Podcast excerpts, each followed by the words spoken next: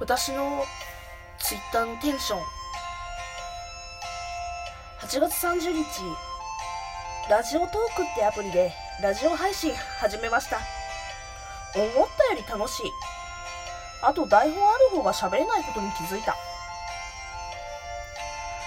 10月1日、夜中なのに明日仕事なのに大声で大爆笑してる。11月30日、私には崇高なラジオは無理やった。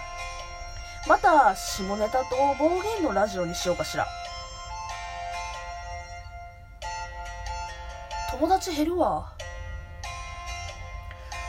11月30日、私5歳だから難しいことできないのって気持ちですごく仕事したくない日ってない？今がそれ。そういう日に限って休めない日なんだよな。12月2日、本格的に風邪ひいてきた。頭痛が痛い。かっこ頭の悪い会話。12月5日、今気づいた。昨日の宮野さんの話で初めてハート2桁いった。ありがとう。弱小トーカーなんでそれだけで嬉しみあふれる。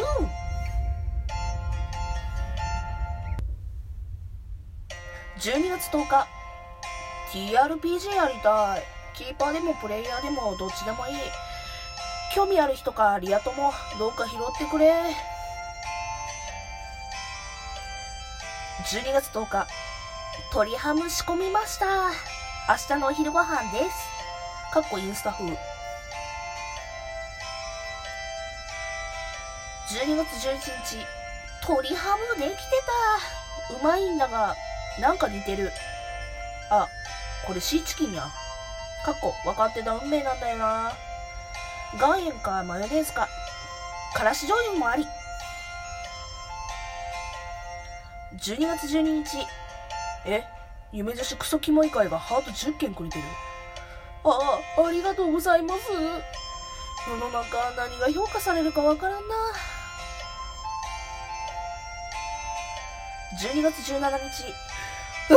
ニッカリをテレビで見れる。これ年末死ぬ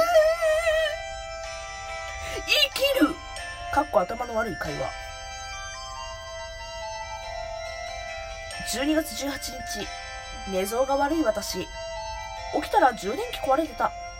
今までのことから学んでせっかく断線しないやつ買ってたのに。いや、そこは壊れるんかい。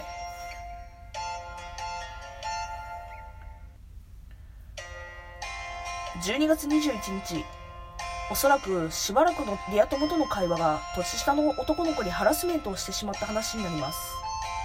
どんな年末やねん。12月23日、そんなことよりも親の前で BL アニメのエロシーンを見ている妹に驚愕するんだが、ラジオを撮り終わって今を撮ったらおのおのが別々のことをしてて、ひろきさんの喘ぎ声だけが響いてるんだが、こんな年末の一家団らん怖い。12月26日、やばい、今日の自分のラジオ3回も聞き直してる。また特別な日とか、またリズム会やろ。あれめっちゃ楽しい遊び。12月27日、私も声はコンプレックスあるよ。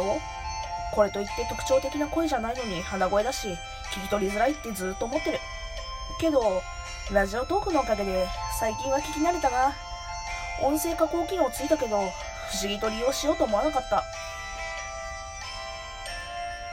12月28日、こなーゆうきーねえ心までしろく染められただろ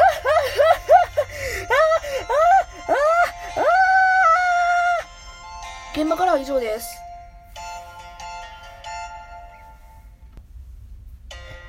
もう今日伝えたかったのは、お酒は飲んでも飲まれるなってことね、やるんだな。じゃないと下ネタを言いまくって今期逃す結果になるんだよな。12月29日、ねるねるねるね。12月29日。起きたら昨晩撮ったラジオにいいね来て驚愕してるんだが、めっちゃ消すつもりでいてたけど、消さん方がええの？12月29日。笑いながらどうって連呼してるだけのラジオ。